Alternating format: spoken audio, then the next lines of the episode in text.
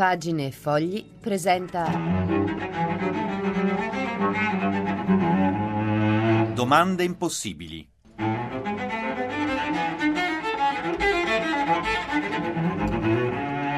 Una al giorno per cristiani pensanti. Ciao a tutti amici in ascolto a Radio Vaticana Italia, questa è l'ora delle domande impossibili, le domande senza capo né coda, a volte, a volte no, oppure appunto delle domande coraggiose, esagerate, magari sfrontate, scandalose, anche scandalose, sì. Abbiamo tutti il compito delle domande serie per non addormentarci sul divano, per usare un'espressione di Papa Francesco, per non accontentarci della routine, per non essere insomma cristiani sonnolenti. Vivi le domande ora, ha lasciato scritto il poeta Rainer Maria Rilke. Forse poi, in qualche giorno lontano nel futuro, inizierai gradualmente, senza neppure accorgertene, a vivere a tuo modo nella risposta. La domanda impossibile di oggi è fino a che punto sappiamo trasformarci?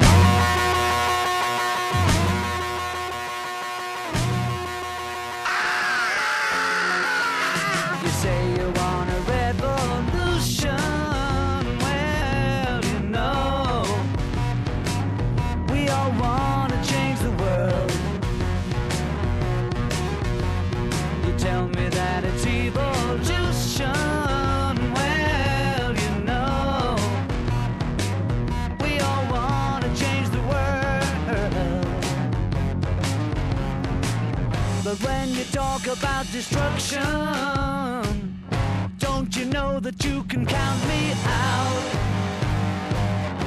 Don't you know it's gonna be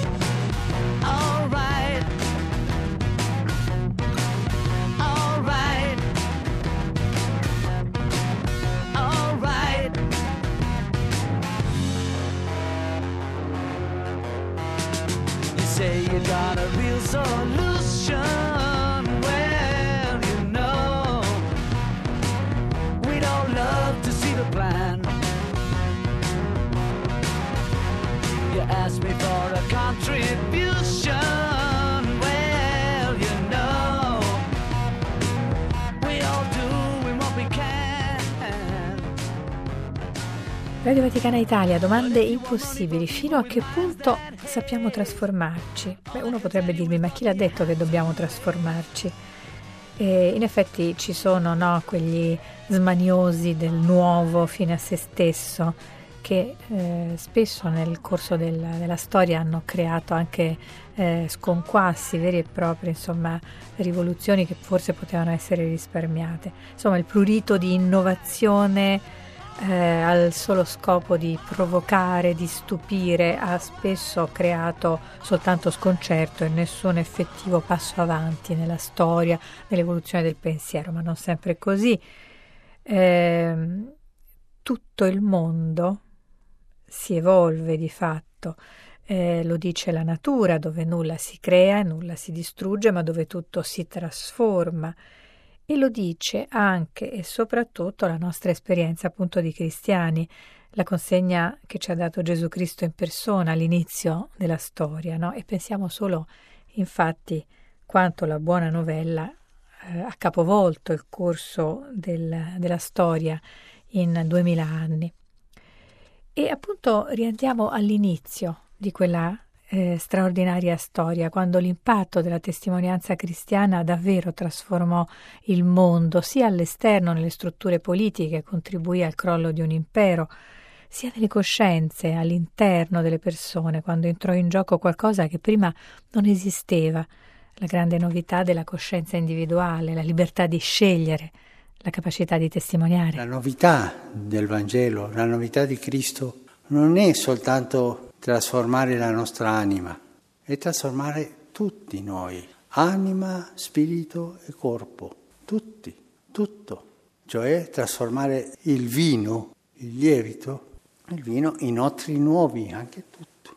La novità del Vangelo è assoluta, è totale, ci prende tutti, perché ci trasforma da dentro al di fuori. Lo spirito, che è il corpo e la vita quotidiana. La strada di coloro che prendono la novità di Gesù Cristo è la stessa di Gesù. La strada verso il martirio ci ha avvisato eh, Papa Francesco alla messa di Santa Marta di ieri. Martirio non sempre cruento, ma anche quello di tutti i giorni. Noi siamo in strada e siamo guardati dal grande accusatore che suscita gli accusatori di oggi per prenderci in contraddizione. Ma non bisogna negoziare con le novità, non bisogna annacquare l'annuncio del Vangelo. Radio Vaticana Italia, domande impossibili. Fino a che punto siamo capaci di trasformarci?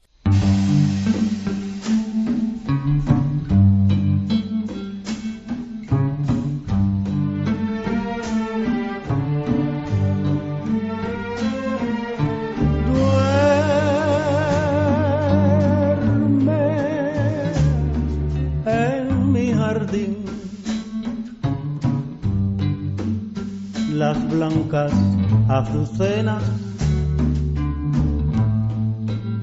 los nardos y la rosa. Mi alma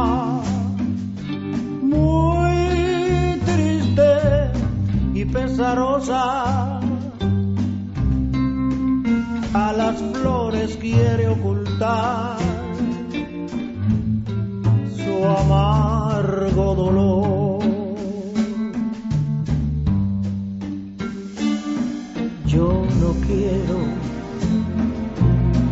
que las flores sepan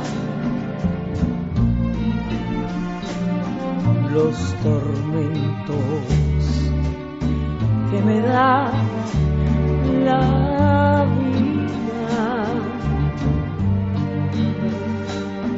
si supiera lo que estoy sufriendo. Radio Vaticana Italia, fino a che punto siamo docili alle trasformazioni che ci richiede Dio? È la domanda impossibile di oggi. E alla trasformazione fondamentale, quella di innovare la nostra vita nel nome del Vangelo, della buona novella, siamo pronti fino al martirio? Fino a che punto riusciamo a riconoscere la novità che ci propone Dio?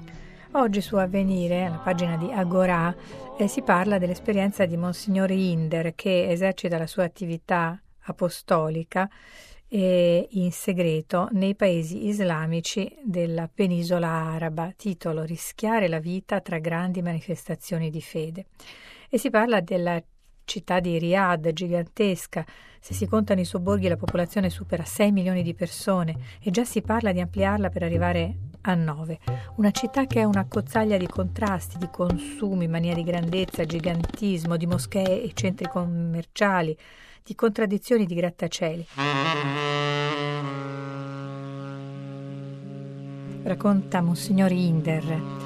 Io e il mio confratello, Monsignor Gremoli, rimanemmo a Riyadh sette giorni.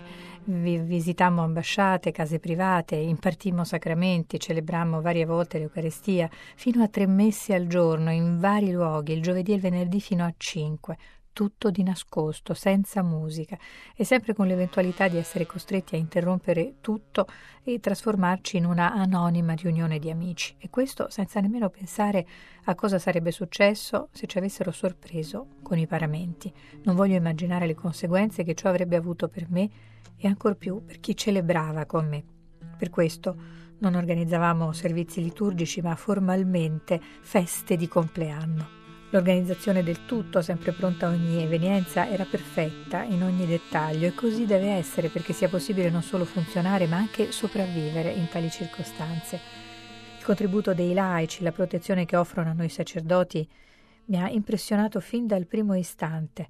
Quando vedo quei giovani uomini davanti a me, molti vengono dalle Filippine, sono appena tornati dal lavoro, alcuni sono esausti e lottano contro la stanchezza con le braccia e le palpebre pesanti, con le loro preoccupazioni e i loro bisogni, con l'incertezza e la nostalgia.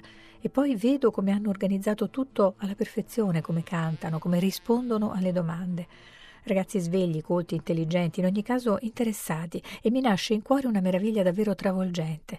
La gratitudine che i fedeli là provano per il vescovo che li visita e anche per il semplice sacerdote è palpabile e genera in me reciprocamente gratitudine.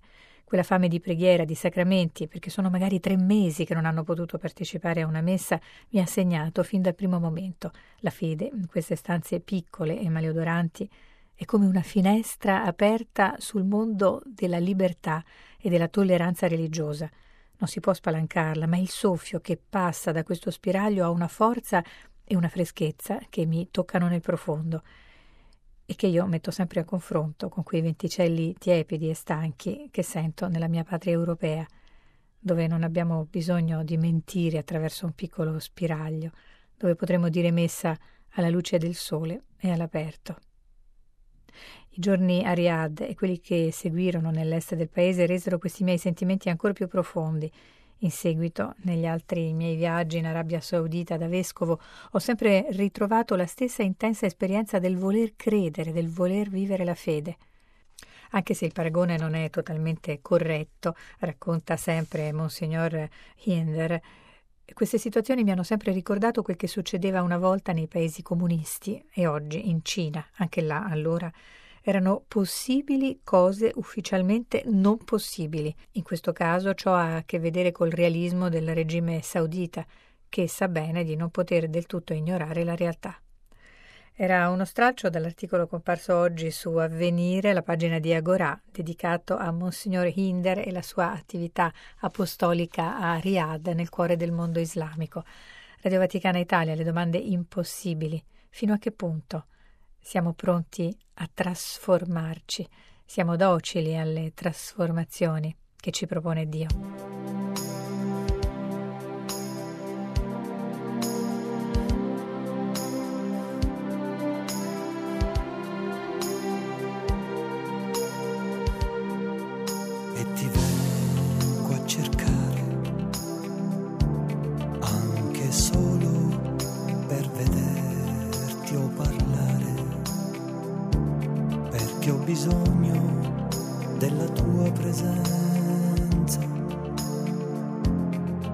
Capire meglio la mia essenza.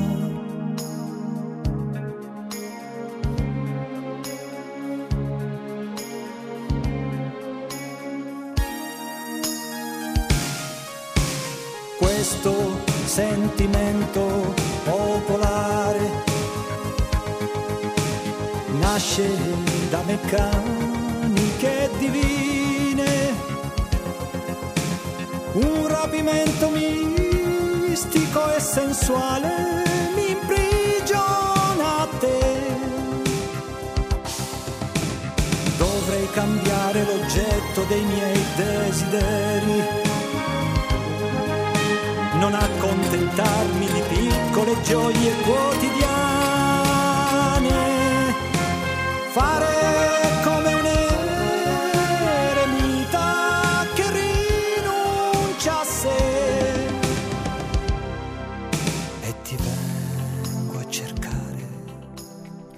Radio Vaticana Italia, fino a che punto siamo eh, in grado di trasformarci, che cosa soprattutto riusciamo a mettere in gioco per essere docili alle novità di Dio? È la domanda impossibile di oggi. E a proposito di novità e di trasformazioni, sabato Papa Francesco sarà a Palermo nel 25 dell'omicidio mafioso in odium fidei del beato martire Don Giuseppe Puglisi. Al microfono di Fabio Colagrande, il fratello di Don Pino, di questo sacerdote che seppe davvero mettersi in gioco per tentare di trasformare la realtà che lo circondava. Ecco dunque Franco Puglisi certamente Pino era il mio fratello per me, lo zio per i miei figli, il cognato per mia moglie, era la mia famiglia, era un punto di riferimento importante per noi. E quando a un certo punto eh, ce, lo siamo, insomma, ce, lo hanno ucciso, per noi è come se ci fosse stato strappato senz'altro violentemente.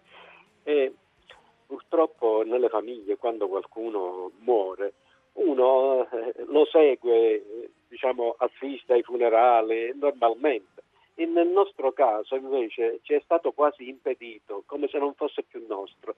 E in effetti adesso ci siamo resi conto che eh, il nostro fratello Pino è di tutti, non è più nostro. Voi vi eravate resi conto di avere un santo in famiglia? No, assolutamente no, guardi, perché io per esempio eh, quando sono nato eh, lui già c'era, quindi sono cresciuto con lui, è stato sempre uguale, sia quando non era prete, sia dopo che è diventato prete, è stato sempre coerentemente con il suo carattere. Quindi non abbiamo notato alcun cambiamento, per noi era sempre uguale. Che, che sia diventato, che sia un santo, ce ne siamo accorti dopo quando abbiamo fatto purtroppo dei paragoni con altri preti. Ci siamo accorti che come lui forse ce n'erano pochissimi. Era quasi come la carta moschicida eh, Pino, Pino, Puglisi per, per, i giovani, perché aveva questa capacità di attrarre i ragazzi? Che, eh, non lo so, forse, forse era la, la, sua grande cultura, eh, perché lui studiava tantissimo, leggeva tantissimo, dormiva pochissimo e il resto il tempo libero lo dedicava allo studio. Penso che leggeva anche mentre mangiava perché non aveva altro tempo disponibile. E soprattutto libri di psicologia, insomma, per quello che serviva ad aiutarlo per contattare e dialogare con, con, chiunque, non solo con i ragazzi. E aveva questa facoltà. Ma a prescindere dalla cultura io penso che sia soprattutto il suo carattere, ecco, che era così fatto. E aveva una grande facoltà di ascolto, saprebbe ascoltare, il che non è facile. Molte testimonianze dicono che ci furono dei segni premonitori, in qualche modo eh, Pino Puglisi eh, sapeva eh, che la mafia eh, voleva ucciderlo. Guardi, era stato minacciato senza dubbio, con noi in famiglia non ne parlava, o sminuiva la cosa quando noi ne venivamo a conoscenza attraverso la stampa. Lui diceva che non era niente, di non preoccuparci, che la sua espressione era che cosa possono farmi, sono un povero prete, alla fine al massimo possono uccidermi, diceva scherzando. Ecco. E oggi che Papa Francesco, nel venticinquesimo della morte di suo fratello, viene a Palermo, lei cosa prova? Ma senza dubbio una grande gioia, orgoglio e una grande emozione. Ecco. Siamo in attesa di questa visita inaspettata a un certo punto. Eh. Voce di Franco Puglisi al microfono di Fabio Colagrande, fratello di Don Pino Puglisi. Sabato 15 Papa Francesco sarà a Palermo nel 25 del sacrificio di Don Puglisi. Cari amici, le domande possibili di oggi terminano qui. Oggi la domanda era fino a che punto sappiamo trasformarci, siamo docili alle novità di Dio e vi saluto allora con un pensiero del cardinale John Henry Newman in una realtà più elevata le cose vanno diversamente, ma qua giù vivere significa cambiare ed essere perfetti significa aver spesso cambiato. Buon proseguimento con tante domande. Ciao! Domande impossibili.